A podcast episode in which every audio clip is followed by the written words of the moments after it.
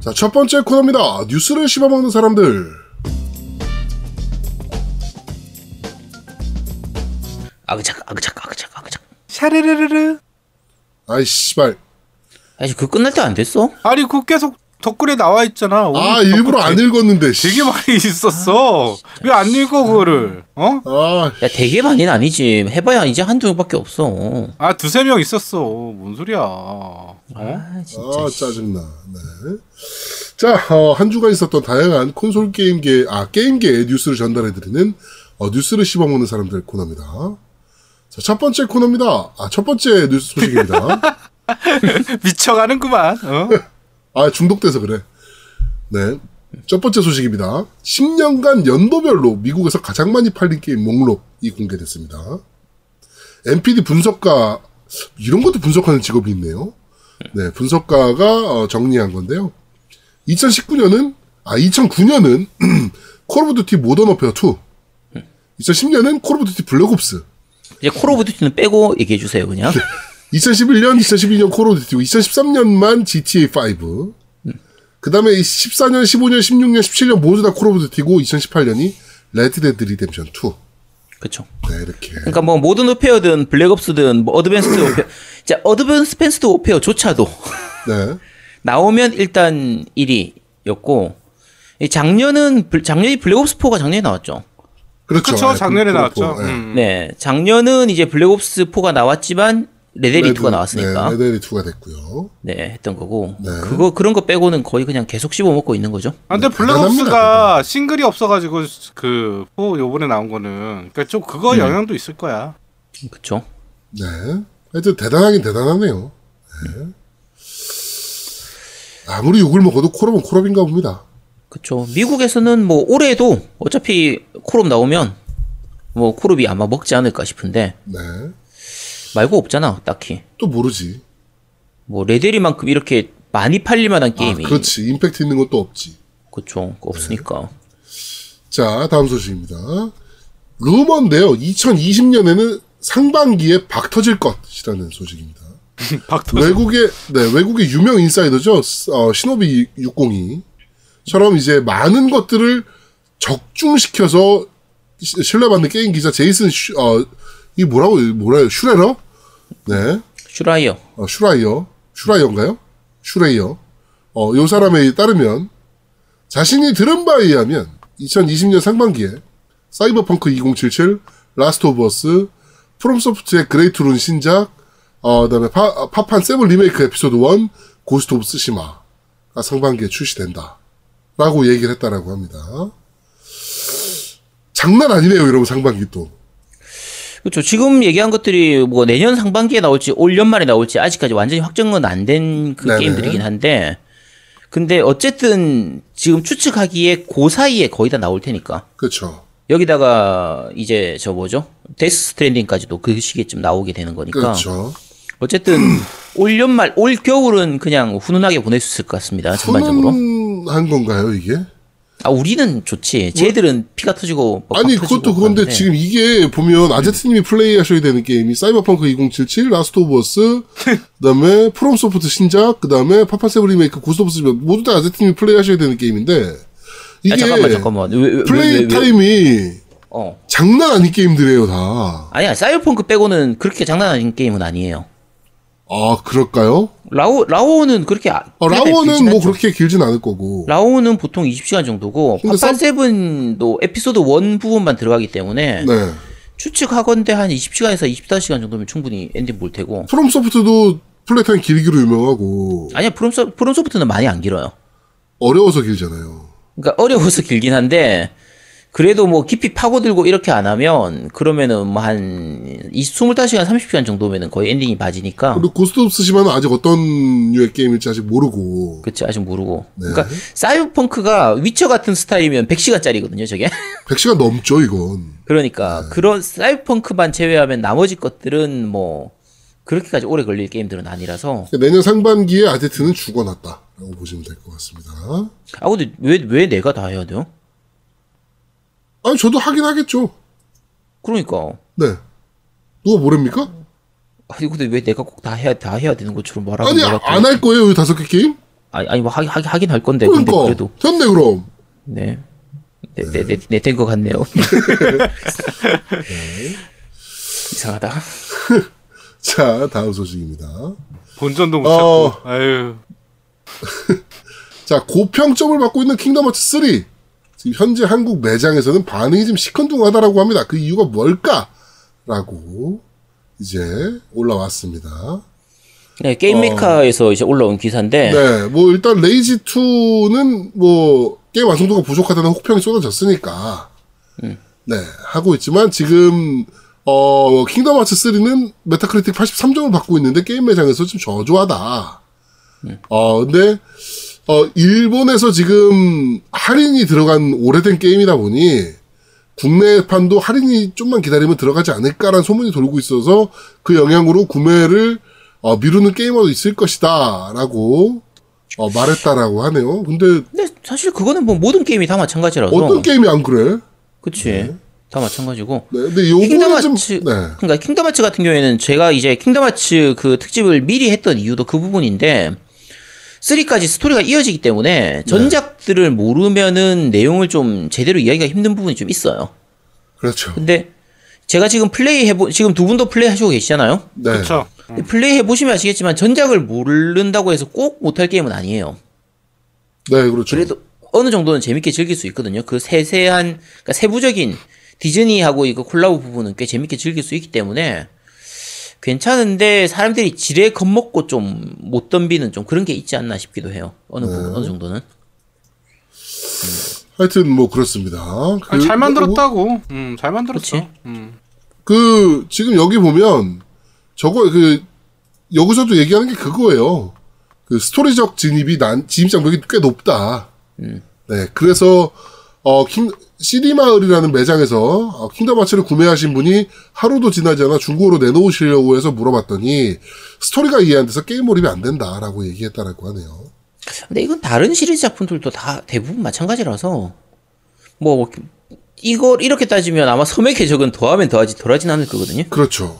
네. 그래서 뭐 이거는 어느 정도 어쩔 수 없고, 그러니까 그 섬의 궤적 같은 경우에는 전작들이 다 한글화로 나왔는데 이제 킹덤 하츠 같은 경우에는 전작이 한글화가 안 나온 상태에서 지금 3가 한글화가 나온 거라서 네. 좀 더 강하게 이제 나타나는 그런 부분들이고요. 근데 괜찮은 게임인데 진짜 다들 많이 사셔야 되는데 이거. 그렇죠. 근데 잘 팔리지는 않을 것 같긴 했었어요. 네. 자, 다음 소식입니다. PSN 플러스가 이용 가격이 인상됐습니다. 맞아요. 네, 그래서 인상 가격 및 인상률을 좀 말씀드려야 될 것 같아요. 인상될 예정이죠? 네, 될 예정이고. 8월. 아시아 국가별로 좀 보자면 12개월권이 한국에서 41,800원에서 44,900원으로 올라갑니다. 인상률은 7.4%고요. 일본 같은 경우는 12개월 쿠폰은 인상률이 없습니다. 네, 12개월 쿠폰. 근데 대신에 3개월 건이 1,337엔에서 2,150엔으로 60%가 넘게 올라가요. 일본이 사실 3개월 건이 되게 싼 편이어가지고. 네. 저도 일본 거 PSN 이용할 때는 그 3개월 건 중간중간 끊어서 이용했었거든요. 네네네. 그래서 이번에 아무래도 좀 전반적으로 비교해서 좀 싼 편이다 보니까 이번에 좀 많이 올라갔더라고요. 네. 그리고 대만이 이제 12개월 건이 1,088 대만 달러. 그리고 인상된 게 이제 1,188 대만 달러. 9.1% 올라가고, 일본만큼 많이 올라가는 데는 없습니다. 일본은 1개월권만 해도 514엔에서 850엔으로 65%가 오르거든요. 일본이 제일 많이 오르긴 합니다. 네. 하여튼, 그렇습니다. 네. 홍콩하고 말레이시아, 싱가포르 모두 다, 인상률은 좀 높은 편이긴 합니다, 전체적으로. 그렇죠. 대신에 일본은 이제 12개월 건이 가격이 안 올랐으니까. 그렇죠. 어차피 거의 12개월 건 사실 거니까. 그렇죠. 사는 사람들은 그걸로 많이 사는 편이죠. 눈물 안 봐도 알 수 있지 않습니까, 이런 건? 네. 보통 12개월 건을 거의 많이 사실 거라서. 그리고 우리나라에서도 이미 할인될 때 워낙 많이 사놓으신 분들이 계셔가지고.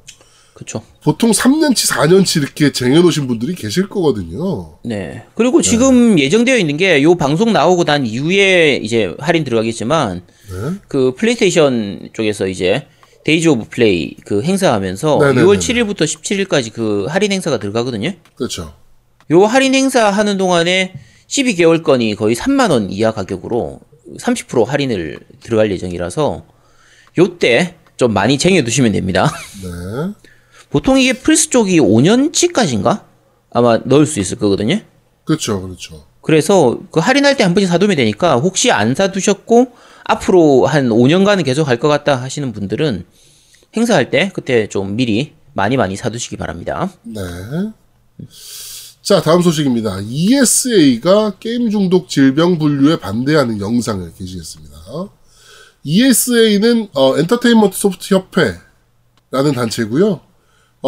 게임업계 대부분이 참여하고 있고 매년 E3를 주관하고 있는 네, 그 협회입니다. 엔터테인먼트 소프트웨어 어소시에이션. 닌텐도, 소니, 마이크로소프트, 세가, 스퀘어 에닉스, 뭐 유비, 우리나라 업체로는 넥슨, NC 뭐 이런 데들이 다 속해져 있고요. 여기서 이제 반대하는 영상. 게임은 전 세계적으로 인기를 끌고 있습니다. 오락을 넘어 교육, 의료, 예술 분야에도 영향을 주고 있습니다. 라는 영상을 공개했습니다.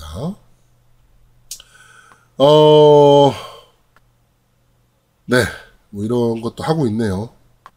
WHO가 물론 이길 겁니다. 이기기는. 하지만 좀 이렇게 단합된 모습 좀 보여줘야 될 필요는 분명히 있죠. 게임 쪽에서도.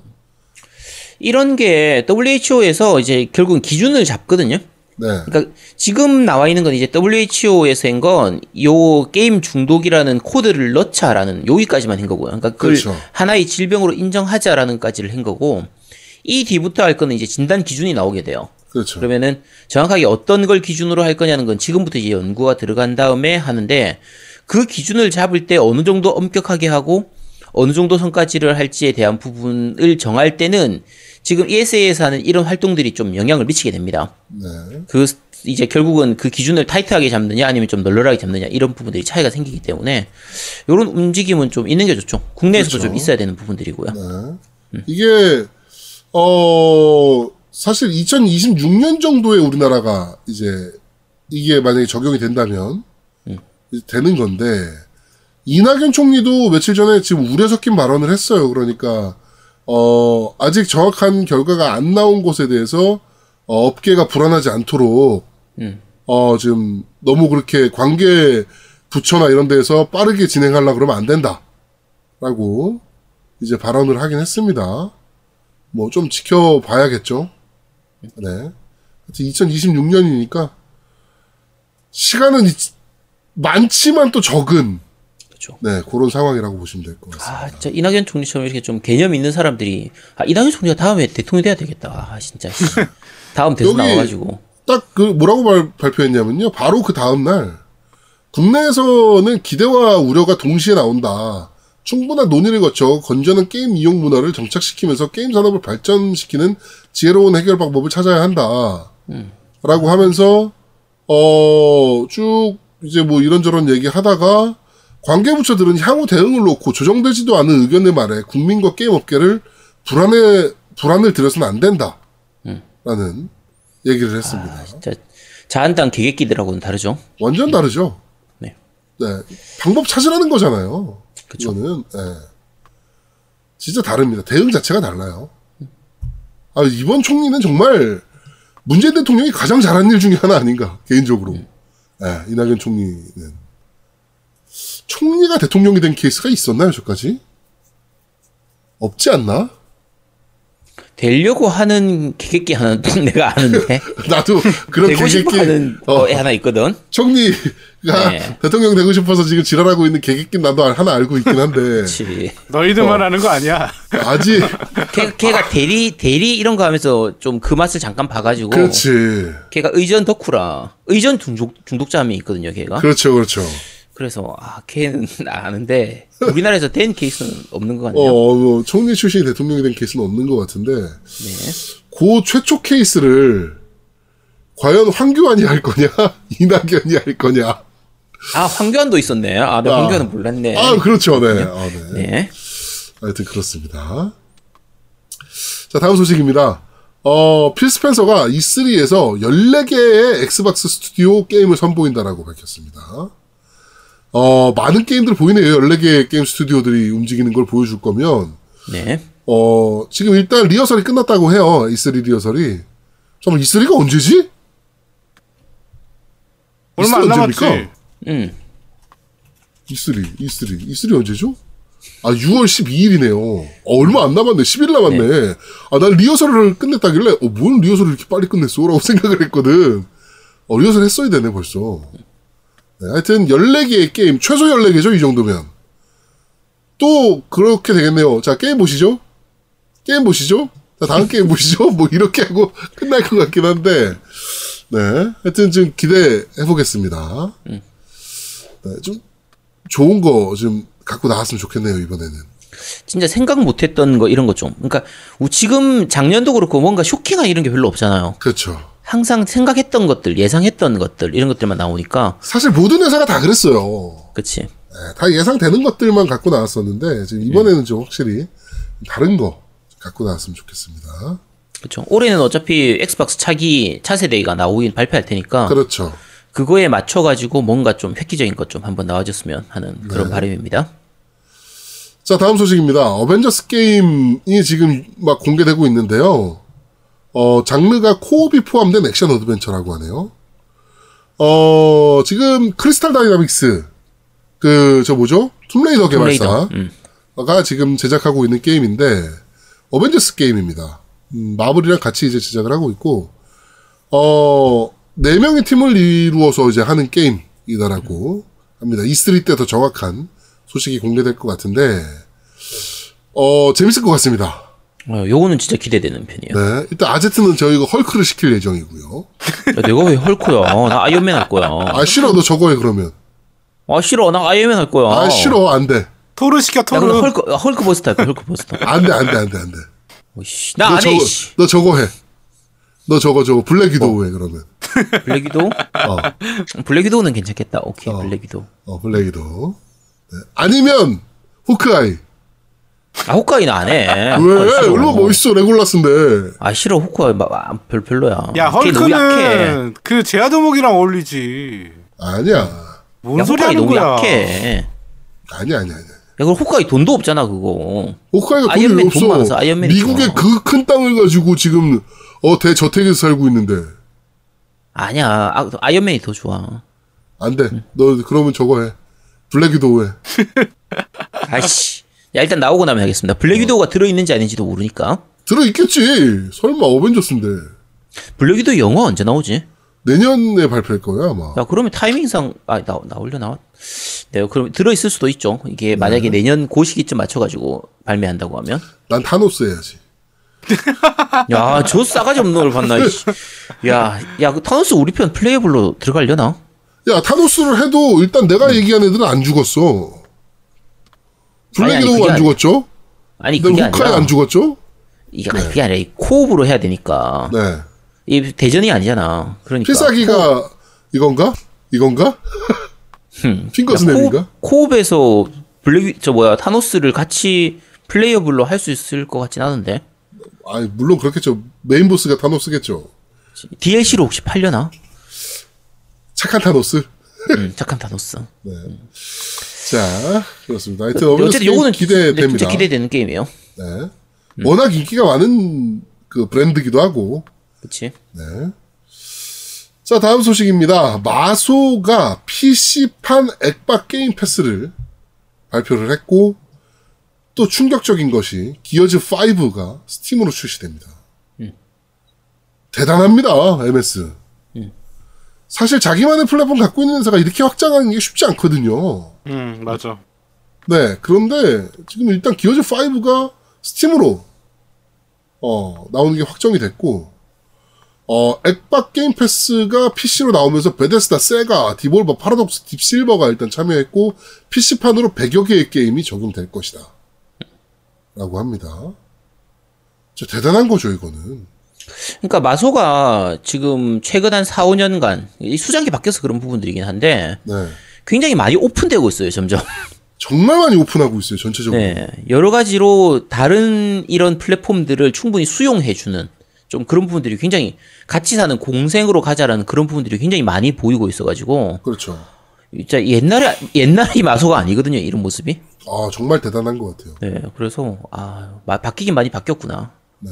게이머들한테는 이렇게 전혀 나쁠 게 없죠. 정말 좋거든요. 그렇죠. 그러니까 이게 이렇게 오픈되고 있는 것들이 기업 가치로 나타난다라고 봐요.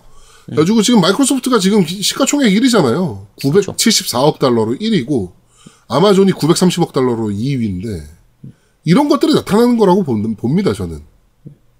네. 대단하긴 대단하네요, MS. 마음 먹으면 하네. 씨. 네. 그러니까 사실 마소 입장에서는 안 해도 되고 해도 되는데 해주는 거의 그런 느낌에 가까운 그런 진행이라. 네.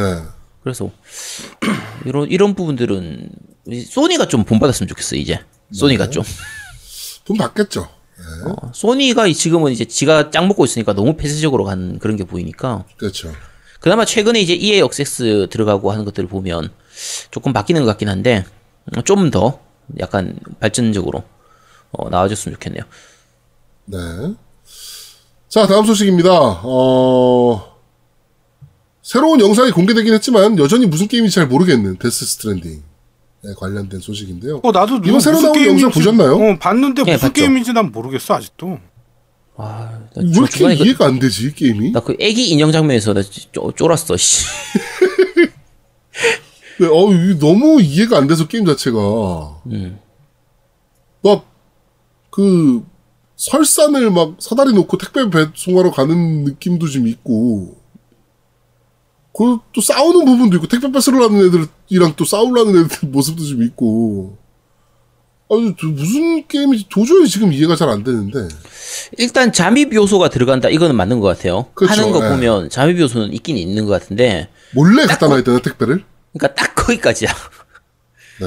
그러니까 뭐 전투가 어떻게 들어가는지 이거 전혀 모르겠고. 네. 거의 중간중간에 이게 여러 가지 오브젝트들 있잖아요. 네네. 옷에 달려있는 것들이라든지, 밖에 설치되어 있는 이런 것들 있는데, 과연 저게 뭔지도 모르겠고. 그러니까요. 하여튼, 그런데, 이게 이제 플스4로 선발매하고 차후에 PC로 발매한다는 루머가 있었어요. 네. 그런데, 바로, 토크쇼에 이제 게스트로 참여한 코지마 히데오씨가, 데스 스트랜딩 PC판 발매에 대해서 노라고. 직접적으로 발언을 했습니다.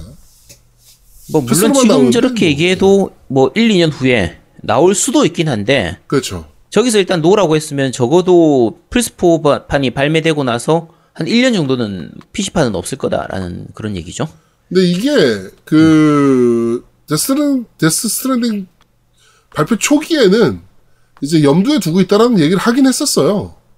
그런데 엔진을 언리얼 엔진에서 그 게릴라 스튜디오의 대시마 엔진으로 이제 변경을 하면서 그런 부분과 이제 좀 연계가 있는 거 아닌가라는 얘기가 좀 있습니다. 하여튼 현재로서는 플스 독점입니다. 자, 다음 소식입니다. 이가 이제 블러드 스테인드 리추얼 오브 더 나이트 한글판이 6월 18일 날 발매할 예정입니다. 네. 네. 플레이스테이션 4와 닌텐도 스위치로 발매할 예정입니다. 국내에서는 그렇게 발매되는 거고, 이제, 네. 엑스박스 쪽도 발매는 되는데, 국내 발매는 안 되는 거죠. 네. 그럼 한국화가 되나? 한글화 다 들어가요. 북미, 애건판도 한글화는 되는데, 네. 이제 국내에 발매만 안 되는 거죠. 그게 그렇습니다. 뭐야? 하여튼. 참. 아니, 애건 쪽은 워낙 그런 게 많아가지고. MS 일어나는 거야, 하루 이틀 얘기도 아니고. 네, 놀랍지도 않아요, 이제. 그쵸. 네. 하여튼, 이거는 아제트님 하실 거잖아요. 네, 이거는 당연히 해야죠. 네. 엄청 기대 중인 타이틀이기도 하고, 저도. 앞에 네. 외전으로 나왔던 그것도 이제 스위치판하고 애건판을 둘 다 했었거든요. 네. 그래서 요거는 정말 재밌게 잘 뽑힌, 그러니까 그 외전작 같은 경우에 잘 뽑혀가지고, 게임성이 그 정도만 되더라도 이거는 충분히 살 가치가 있는 게임이라. 네. 네, 요거는 기대하고 있습니다. 네, 좀 기대 많이 하고 저희가 또 조만간 구하는 대로 리뷰를 해서 여러분들께 소개해드리도록 하겠습니다. 요거는 플레이 타임이 그렇게 오래 걸릴 게임은 아니라서 아마 한 일주일 열흘 정도면 엔딩을 봐질 테니까. 네. 아마 지금 생각에서는 한 7월 초쯤에 리뷰할 것 같습니다. 네.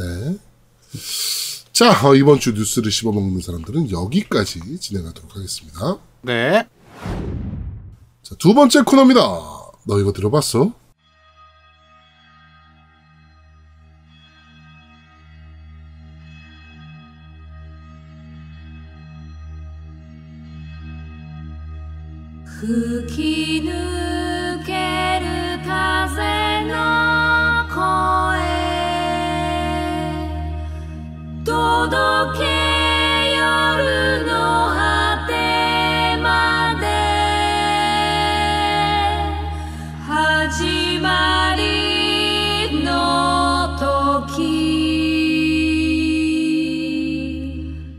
자, 지금 나오는 곡은 오딘 스피어. 이 뭐라고 읽어야 돼요? 레이프스라시르.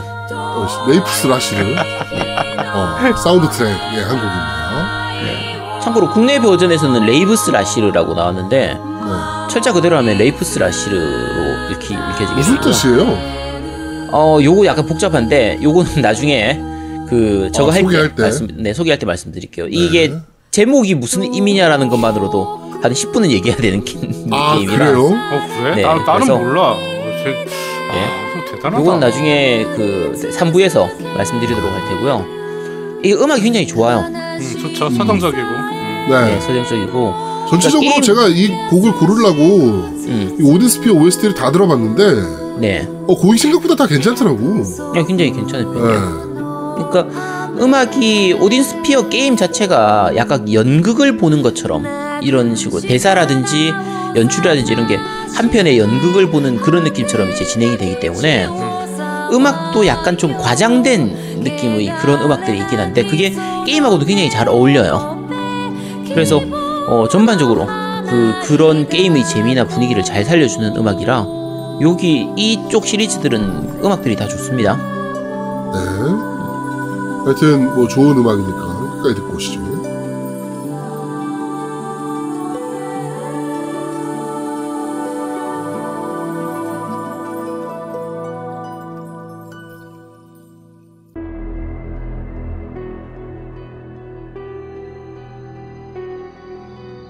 자, 다음 곡 지금 나오는 곡은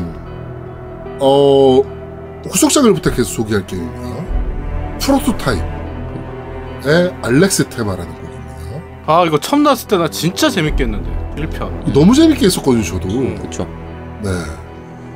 지금 컨셉도 독특했고 게임 맞아. 플레이는 사실은 뭐 그렇게 참신하다라는 느낌은 사실은 그렇게 많은 게임은 아니었는데 근데 뭐 컨셉도 독특하고 해가지고 게임 자체를 굉장히 재밌게 했던 게임인데 후속작이 안 나와서 물론 2까지는 나왔지만 플스3 때 후속작을 부탁해서 저희가 잠시 소개해드릴 게임입니다. 프로토타입. 요 당시에는 이런 유의 비슷한 컨셉의 게임들이 좀 몇 개 있었어요. 인포머스 같은 경우도 그렇고. 그렇죠. 정확하게 인포머스랑 비슷하죠. 그렇죠. 그러니까 초능력자들처럼 이렇게 해가지고 건물 타고 올라가고 이렇게 해서 오픈월드. 그러니까 그 당시에 오픈월드가 약간 좀 기기 사양이 좋아지면서 이 오픈월드를 구현할 수 있는 환경이 되다 보니까 여러 가지 게임들이 오픈월드로 나왔던 게임들이 있었고 대부분은 쓸데없이 오픈월드 만들다가 빨아먹었는데 프로토타입이나 인포머스는 둘 다 굉장히 재밌는 게임이었거든요. 네. 사실 그 시기 때는 인포머스보다 오히려 프로토타입이 더 재밌었는데 그렇죠. 근데 왜 후속작이 안 나오는지 좀 아쉬운 게임이죠. 네, 좀 굉장히 아쉬운 게임인데 왜 진짜 안 나오는지 저도 좀 궁금합니다. 네, 이따가 좀 얘기를 좀 해보도록 하죠. 솔직히 말하면 제 게임할 때는 이 음악이 이렇게 좋은 줄 몰랐었는데 네. 요거 이제 선정을 제아동님이 선정했으니까 네. 하고 나서 들어보니까 맞아 이런 노래 있었어 하면서 곡 좋아. 그치, 곡이 생각보다 괜찮더라고요. 네. 자, 끝까지 듣고 오시죠.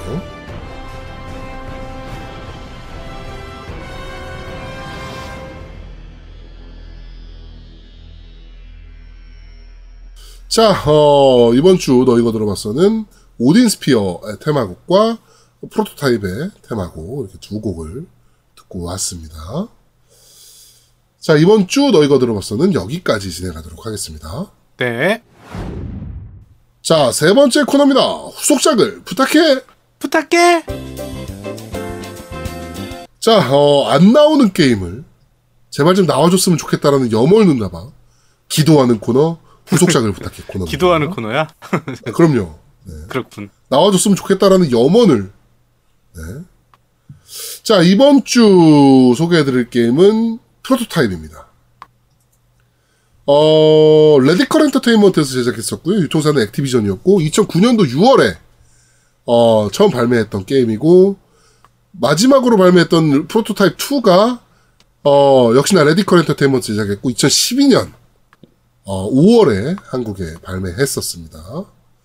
오픈월드 게임이죠? 그렇죠. 오픈월드 게임이고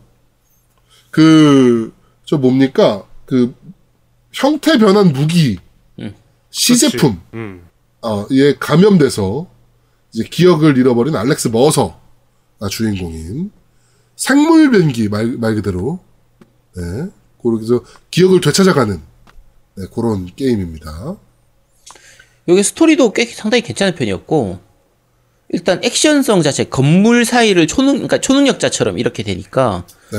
건물 사이를 시원시원하게 날아가는 그런 액션이 정말 재밌었던 게임이죠. 그렇죠. 그리고 저는 특히나 저게 좋았어요. 그러니까 그 중력 표현. 그러니까 뭐 예를 들어서 차를 이렇게 밟고 빵빵 뛰어간다든지. 네. 그렇지. 이런 느낌이 너무 좋았던 게임이라. 그렇죠.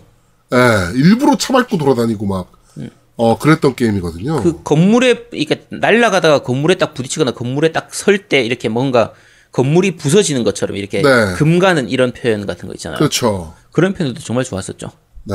그래가지고 지금 보면 뭐 GTA나 어쌔신 크리드 같은 느낌의 게임입니다.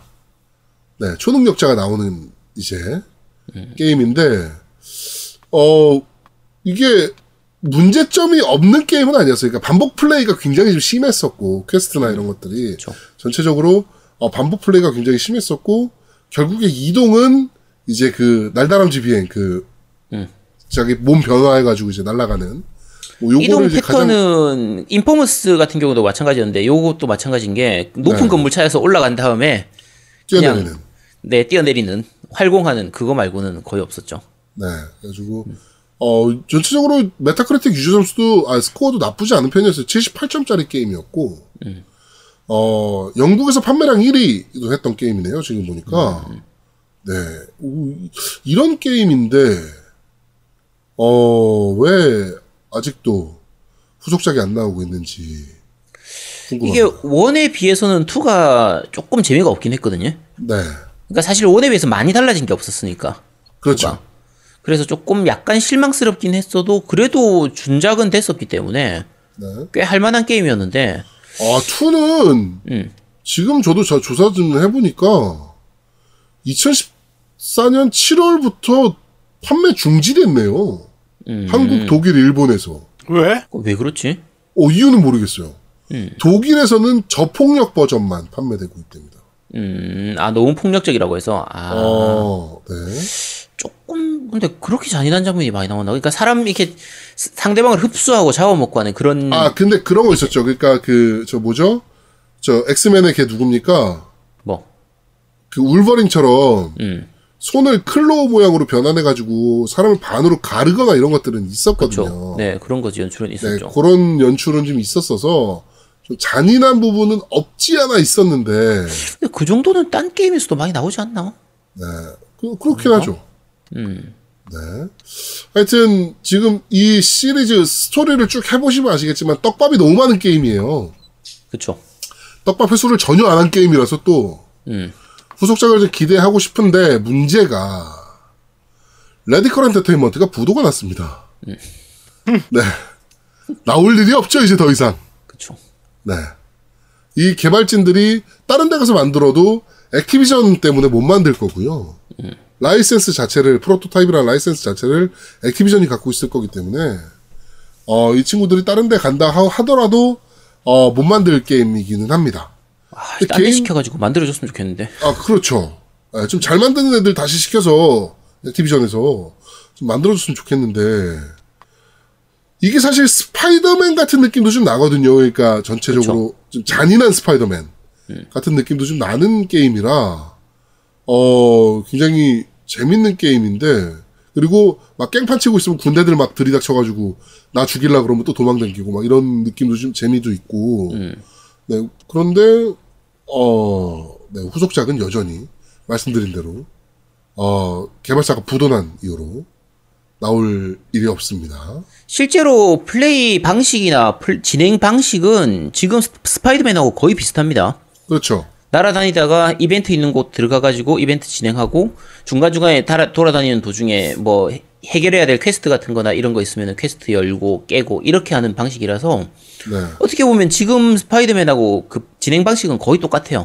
네, 거의 그렇죠. 똑같은 방식이라 그리고 스토리가 아까 그 제아동님 얘기했지만 여러 가지 음모론 이런 부분들이 많이 있어가지고 뭐 제약회사 뭐 군수업회사 그렇죠. 이런 거하고 이렇게 얽히고 설킨 그런 거에 대한 그걸 찾아가고 그걸 이제 파헤치는 그런 부분들이 많이 있었기 때문에 더 만들면 충분히 더 재밌게 만들 수 있을 그런 게임이었는데 네. 아 진짜 서커펀치에서 이거 좀 어떻게 같이 연계해가지고 만들어주거나 그렇게 안 되나? 그러게 서커펀치에서 만들면 진짜 재밌게 더 재밌게 잘 만들 수 있을 것 같은데 그러니까 네. 하여튼 레디컬 엔터테인먼트의 명복을 빌고요 야, 저도 명복까지 빌고 있어 조사하다가 아는 거야 레디컬 엔터테인먼트 하여튼 프로토타입 2가 좀 실패하긴 했지만 네, 지금 아쉬운 게임입니다. 다시 떡밥 회수라도 좀 해줬으면 좋겠다 라는 생각이 드네요. 플레이해보신 분들이 꽤 많으실 거예요. 이 프로토타입 1 같은 경우는 판매가 좀 많이 됐던 게임이라 네, 그래가지고 많은 분들이 아마 플레이해보시지 않으셨을까. 그렇죠. 그러니까 네. 당시 기준으로 그래픽이 아주 좋다라기보다 최적화가 꽤 잘 된 편이라서 네. 굉장히 시원시원한 액션을 잘 보여주는 편이었어요. 네. 그러니까 그 당시 초창기 때 오픈월드를 잘못 만든 애들은 거기에 이제 말 그대로 오브젝트나 이런 것들을 너무 많이 집어넣었다가 최적화가 제대로 안 돼가지고 동작 되게 굼뜨거나 프레임 끊기거나 이런 경우 되게 많았는데 네. 프로토타입은 그런 부분들을 되게 잘 만들었었거든요. 그래서 사실 건물 사이를 뛰어넘어 다니고 거의 건물 위를 날아다니고 이렇게 하다 보니까 굳이 세부적인 디테일까지 다 만들 필요가 없잖아요. 네. 그래서 그런 부분들 생략할 부분들은 잘 생략하면서 이렇게 전반적으로 시원시원한 진행이 되도록 그렇게 만들었던 작품이라서 아 얘들은 그때의 그 재미를 생각을 하면 그러면 3는 꼭 나와줬으면 좋겠는데 네. 안 되겠지 아마. 어차피 우리 코너가 그런 코너잖아. 그렇죠. 실제로 후속작 나올 걸 생각 안 하고 하는 코너니까. 그럼요. 네. 안 될 거야 아마. 하여튼 아까도 말씀드렸지만 염원을 담아 제발 서커펀치에서 지금 후속작 좀 개발해줬으면 좋겠는 네, 그런 게임입니다. 프로토타입. 뭐 우리나라에서는 사실은 그 인기 스트리머 대땡땡땡이 이제 요 프로토타입 2 복돌이 사건으로 이슈가 좀 크게 됐었었죠. 그쵸. 그런 사건도 좀 있었었고. 네, 하여튼, 그런데 지금 후속작 좀 내줬으면 좋겠습니다. 혹시나 어떤 게임인지 모르겠는데 한번 해보고 싶다 하는 분들은 그냥 그 인포머스 세컨드 선 하시면 그 거의 굉장히 비슷해요. 비슷한 느낌을 받을 수 있어요. 네. 그래서 거의 비슷한 재미라서. 어차피 그 고립된 도시, 그 다음에 뭐 감염된 사람들. 그치. 거의 컨셉은 비슷합니다. 네. 그러고 보니까 인포머스도 안 나오네? 그러게요. 이제 스파이더맨 2를 해야지, 이제. 아, 그렇지. 인포머스도 재밌는 게임이었는데, 왜 그것도 후속작을 부탁해야 되나? 내년쯤에 하겠네, 우리도. 네. 자, 이번 주, 후속작을 부탁하는 프로토타입에 대해서 대충 한번 훑어봤습니다. 잘 만든 게임이었는데, 2편을 잘못 뽑기도 했고, 그다음에 개발사가 부동하면서, 이제는, 아쉽게도 영원히 작별해야 될 게임 프로토타입이었습니다. 네. 자, 저희는 잠시 쉬고 3부에서 여러분들을 찾아뵙도록 하겠습니다. 뿅! 뿅뿅! 뿅뿅! 뿅뿅뿅뿅! 샤르르르르! 미쳐가는구나. 이제 게임 중독이 이렇게 무서운 거야, 진짜. 그렇죠. 이렇게 무서운 겁니다.